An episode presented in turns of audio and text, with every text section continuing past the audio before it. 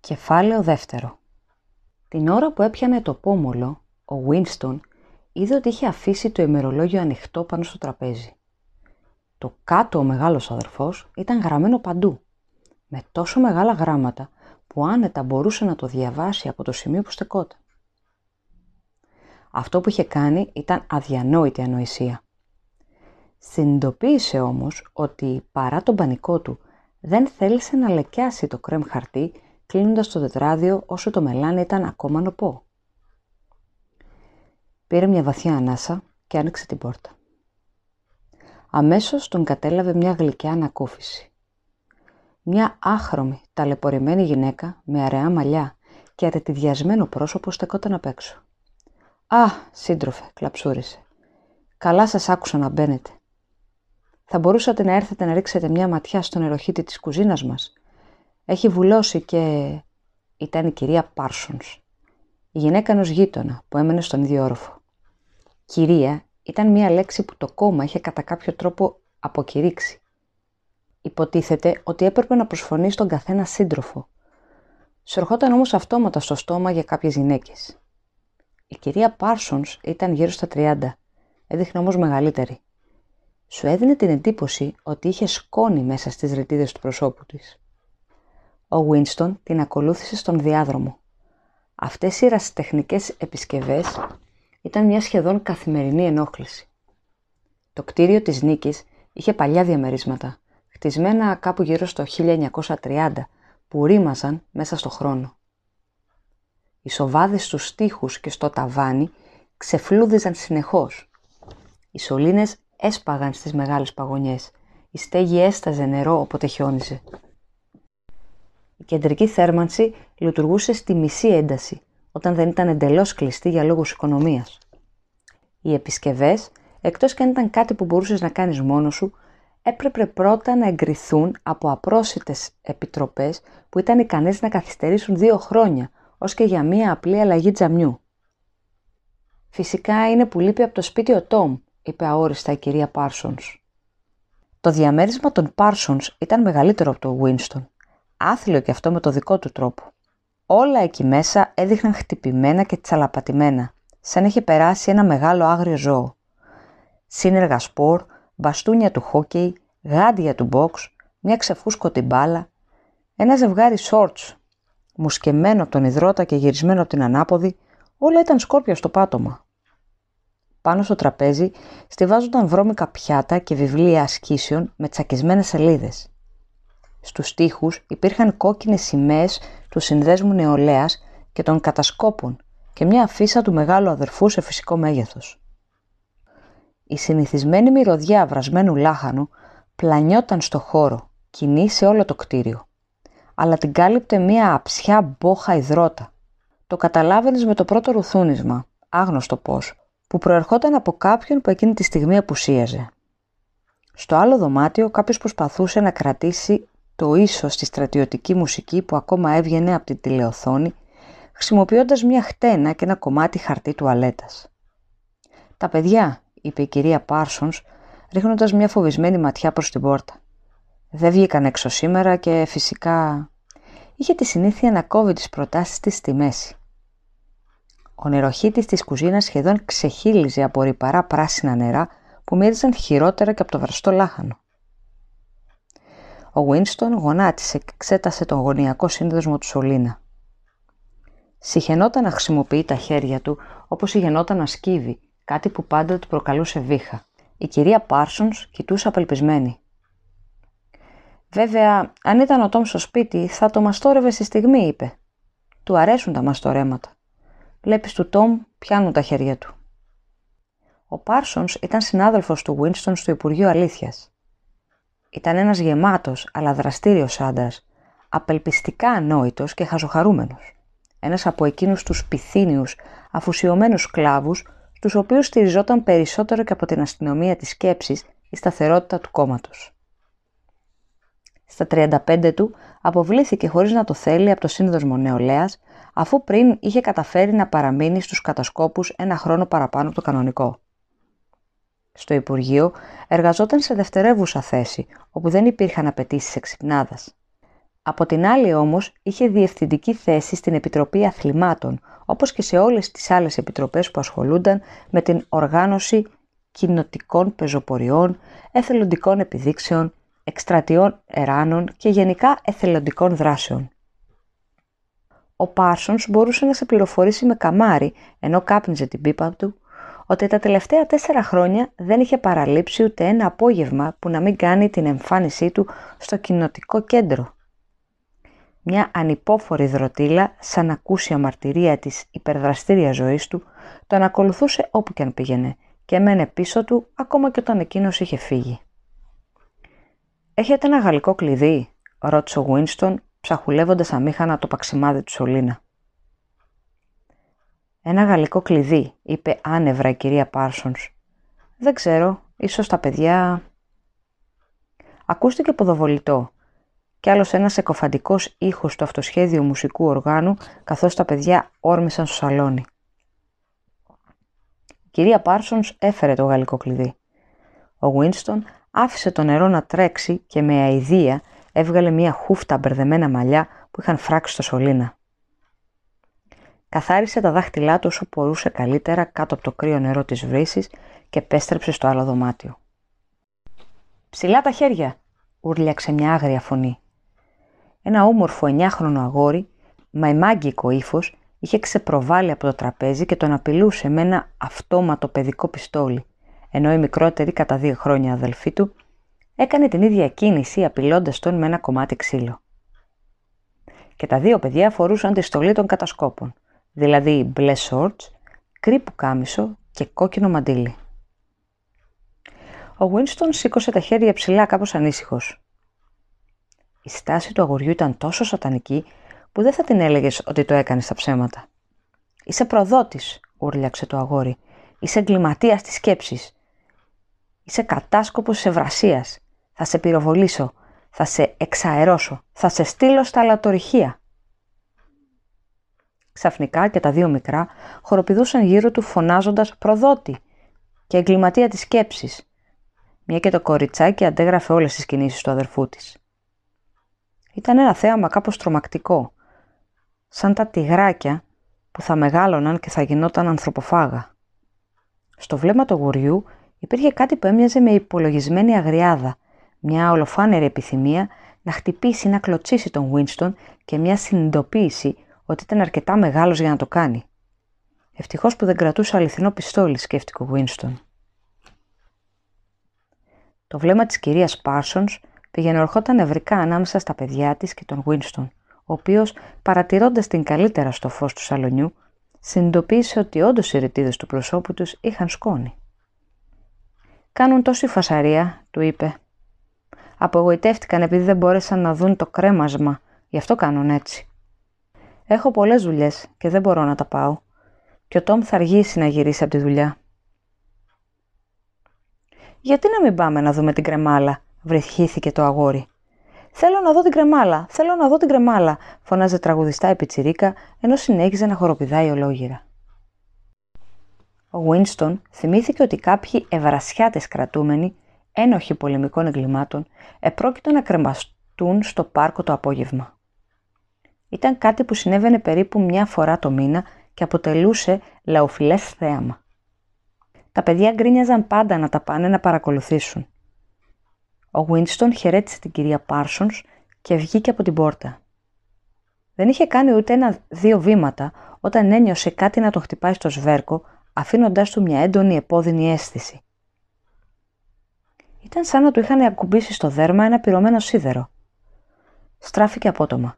Ίσα για να προλάβει να δει την κυρία Πάρσονς να μπάζει με το ζόρι το γιο της στο διαμέρισμά τους, ενώ το αγόρι έχωνε στην τσέπη του μια σφεντόνα. «Κόντστάιν», μούγκρισε το αγόρι πίσω από την κλειστή πόρτα. Αυτό όμως που έκανε μεγαλύτερη εντύπωση στο Winston ήταν το ανήμπορο, φοβισμένο ύφος στο γκρίζο πρόσωπο της γυναίκας. Μπαίνοντας στο διαμέρισμά του, προσπέρασε βιαστικά την τηλεοθόνη και κάθισε ξανά στο τραπέζι, συνεχίζοντας να τρίβει το σβέρκο του. Η μουσική από την τηλεοθόνη είχε σταματήσει. Την είχε αντικαταστήσει μια κοφτή στρατιωτική φωνή που με βάναυση ευχαρίστηση διάβαζε δυνατά μια περιγραφή του εξοπλισμού του νέου πλωτού οχυρού που είχε μόλις αγκυροβολήσει μεταξύ της Ιρλανδίας και των ίσων Φερόες. Ο Γουίνστον σκέφτηκε ότι με τέτοια παιδιά εκείνη η καημένη θα ζούσε μέσα στην τρομοκρατία. Σε ένα-δύο χρόνια θα την παρακολουθούσαν μέρα νύχτα, μην τυχόν και εκδηλώσεις συμπτώματα ανορθοδοξίας. Όλα σχεδόν τα παιδιά ήταν πλέον τρομερά. Το χειρότερο από όλα ήταν ότι με οργανώσεις όπως οι κατάσκοποι, τα παιδιά μετατρέπονταν συστηματικά σε απίθαρχους μικρούς άγριους, χωρίς αυτό να τους δημιουργεί κάποια τάση εξέγερσης ενάντια στην πειθαρχία του κόμματος. Αντίθετα, λάτρευαν το κόμμα και όλα τα παρελκόμενά του.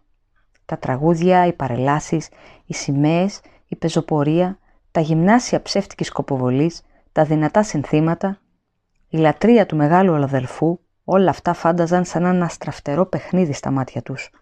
Όλη τους η θηριωδία είχε σαν αποδέκτη τους εχθρούς του κράτους, τους αλλοδαπούς, τους προδότες, τους διολοφθορείς, τους εγκληματίες της σκέψης. Ήταν σχεδόν φυσικό οι τριαντάριδες και πάνω να φοβούνται τα ίδια τους τα παιδιά. Και είχαν κάθε λόγο, αφού σχεδόν κάθε εβδομάδα στους Times υπήρχε μια παράγραφος που περιέγραφε πως κάποιος μικρός πιούνος, παιδί ήρωα τον βάφτιζαν, είχε κρυφακούσει κάποια δυσμενία για το κόμμα παρατήρηση και είχε καταδώσει τους γονείς τους στην αστυνομία της σκέψης. Το τσούξιμο από το χτύπημα της φεντόνας είχε περάσει και ο Winston έπιασε με μισή καρδιά την πένα του ενώ αναρωτιόταν τι άλλο θα μπορούσε να γράψει στο ημερολόγιο του. Ξαφνικά του ήρθε ξανά στο μυαλό του ο Μπράιεν. Χρόνια πριν, πόσος καιρός να είχε περάσει, μάλλον θα ήταν 7 χρόνια, είχε νερευτεί ότι περπατούσε σε ένα θεοσκότεινο δωμάτιο και κάποιος δίπλα του του είχε πει πως καθώς τον προσπερνούσε, θα συναντηθούμε εκεί που δεν υπάρχει σκοτάδι. Αυτό είχε υποθεί ήρεμα, σχεδόν τυχαία, μια απλή δήλωση και όχι σαν διαταγή. Δεν κοντοστάθηκε, συνέχισε να προχωράει. Το περίεργο ήταν ότι εκείνη τη στιγμή στο όνειρό του τα λόγια δεν του έκαναν ιδιαίτερη εντύπωση. Μόνο αργότερα και σταδιακά άρχισαν να αποκτούν σημασία. Τώρα δεν μπορούσε να θυμηθεί αν είχε πρωτοδεί τον Ομπράιαν πριν ή μετά το όνειρο, ούτε και μπορούσε να θυμηθεί πότε. Αναγνώρισε όμως για πρώτη φορά ότι η φωνή στο όνειρό του άνοικε στον Ομπράιαν. Ωστόσο η ταυτοποίηση είχε γίνει. Ο Ομπράιαν ήταν ο άνθρωπος που του είχε μιλήσει στο σκοτάδι του ονείρου του. Ο Γουίνστον δεν μπορούσε να πει με σιγουριά, ούτε και λίγο μετά τη στιγμιαία πρωινή συνάντηση των βλεμμάτων τους, κατά πόσον ο Μπράιαν άνοικε στους φίλους ή τους εχθρούς. Όχι ότι είχε κάποια ιδιαίτερη σημασία πάντως. Υπήρχε κάποιο ίχνος αμοιβαίας κατανόησης. Κάτι πιο σημαντικό από την αφοσίωση ή τη συντροφικότητα. Θα συναντηθούμε εκεί που δεν υπάρχει σκοτάδι, του είχε πει. Ο Γουίνστον δεν ήξερε τι σήμαιναν αυτά τα λόγια. Ήξερε μόνο ότι με κάποιον τρόπο θα έβγαιναν αληθινά. Η φωνή από την τηλεοθόνη έκανε μια παύση. Ένα σάλπισμα, καθαρό και γλυκό, ήχησε στη βαριά ατμόσφαιρα του δωματίου. Η φωνή συνέχισε τραχιά. «Προσοχή! Την προσοχή σας παρακαλώ!» Μόλις κατέφτασαν έκτακτα νέα για το μέτωπο του Μαλαμπάρ. Οι δυνάμεις μας στη Νότια Ινδία κατέκτησαν μια λαμπρή νίκη. Είμαι εξουσιοδοτημένος να σας ανακοινώσω ότι αυτό το γεγονός μπορεί να οδηγήσει στο τέλος του πολέμου. Η είδηση έχει ως εξής. Κακά μαντάτα, σκέφτηκε ο Winston. Και φυσικά, σε συνέχεια της αιματοβαμένης περιγραφής της συντριβής του ευρασιατικού στρατού με πετερατώδη στοιχεία νεκρών και εχμαλώτων, ακολούθησε μια αναγγελία που πληροφορούσε ότι από την επόμενη εβδομάδα οι μερίδες της σοκολάτας θα μειωνόταν από το 30 στα 20 γραμμάρια. Ο Winston ρεύτηκε ξανά.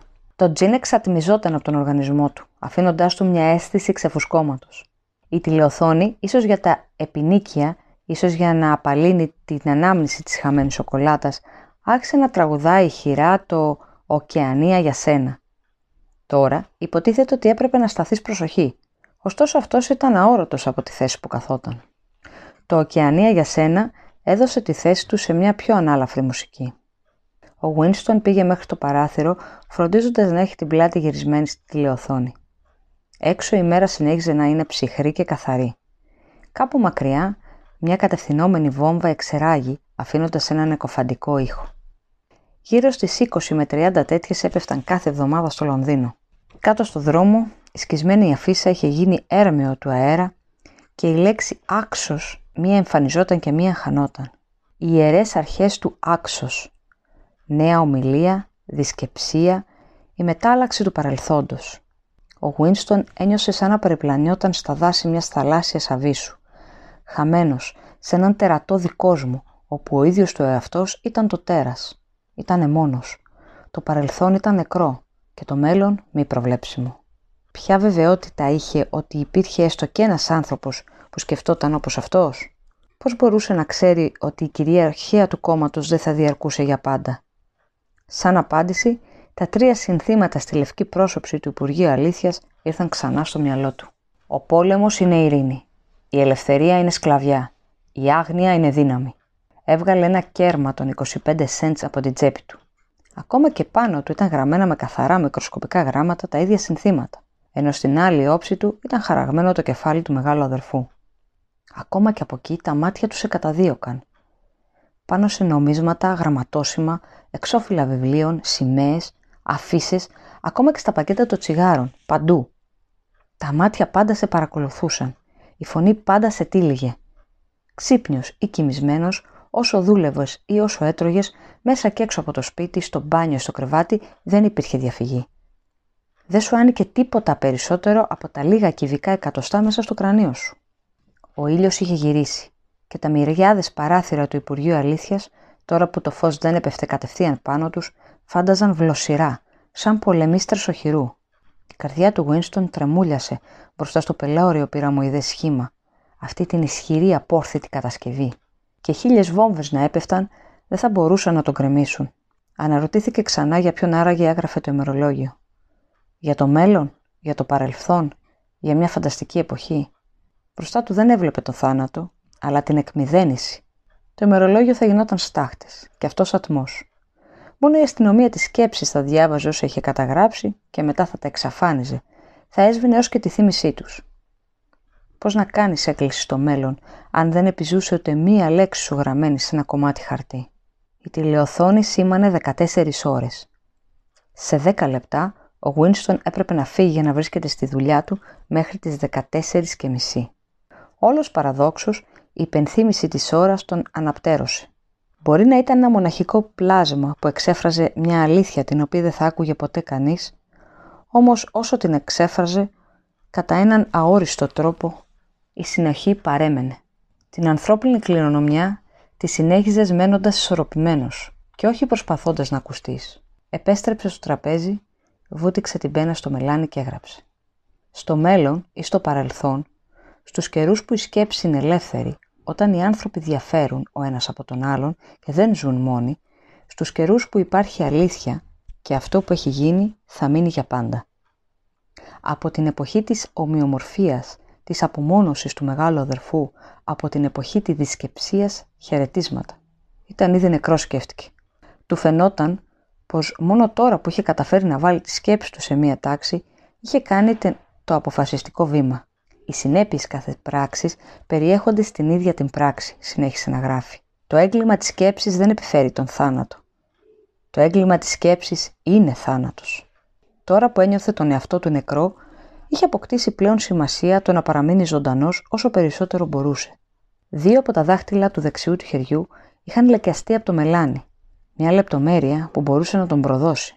Κάποιος καλοθελητής στο Υπουργείο, από αυτούς που έχωναν τη μύτη τους παντού, γυναίκα κατά προτίμηση, ίσως κάποια σαν τη μικρόσωπη κοκκινομάλα ή τη μελαχρινή από το τμήμα φαντασίας. Ίσως άρχισε να αναρωτιέται γιατί άραγε ο Winston έγραφε στο μεσημεριανό διάλειμμα και γιατί χρησιμοποιούσε μια παλαιομοδίτικη πένα. Τι να ήταν αυτό που έγραφε. Και μετά να πετάξει μια σπόντα στον αρμόδιο τομέα. Πήγε στο μπάνιο και έτρεψε με προσοχή τα δάχτυλά του με το κοκόδες καφέ σαπούνι που σου έγδερνε το δέρμα σαν σμυριδόχαρτο. Ήταν ό,τι χρειαζόταν για να φύγει κάθε ίχνος μελανιού. Έβαλε το ημερολόγιο στο σιρτάρι. Ακόμη και η σκέψη να το κρύψει ήταν ανώφελη. Μπορούσε όμως να σιγορευτεί κατά πόσον κάποιος θα ανακάλυπτε ή όχι την ύπαρξή του. Μια τρίχα στην άκρη των σελίδων θα ήταν κάτι ολοφόνερο. Με το ακροδάχτυλό του έβαλε ένα κόκο άσπρης σκόνης στη γωνιά του εξοφύλου. Αν κάποιος μετακινούσε το ημερολόγιο, ο κόκκος θα έπεφτε.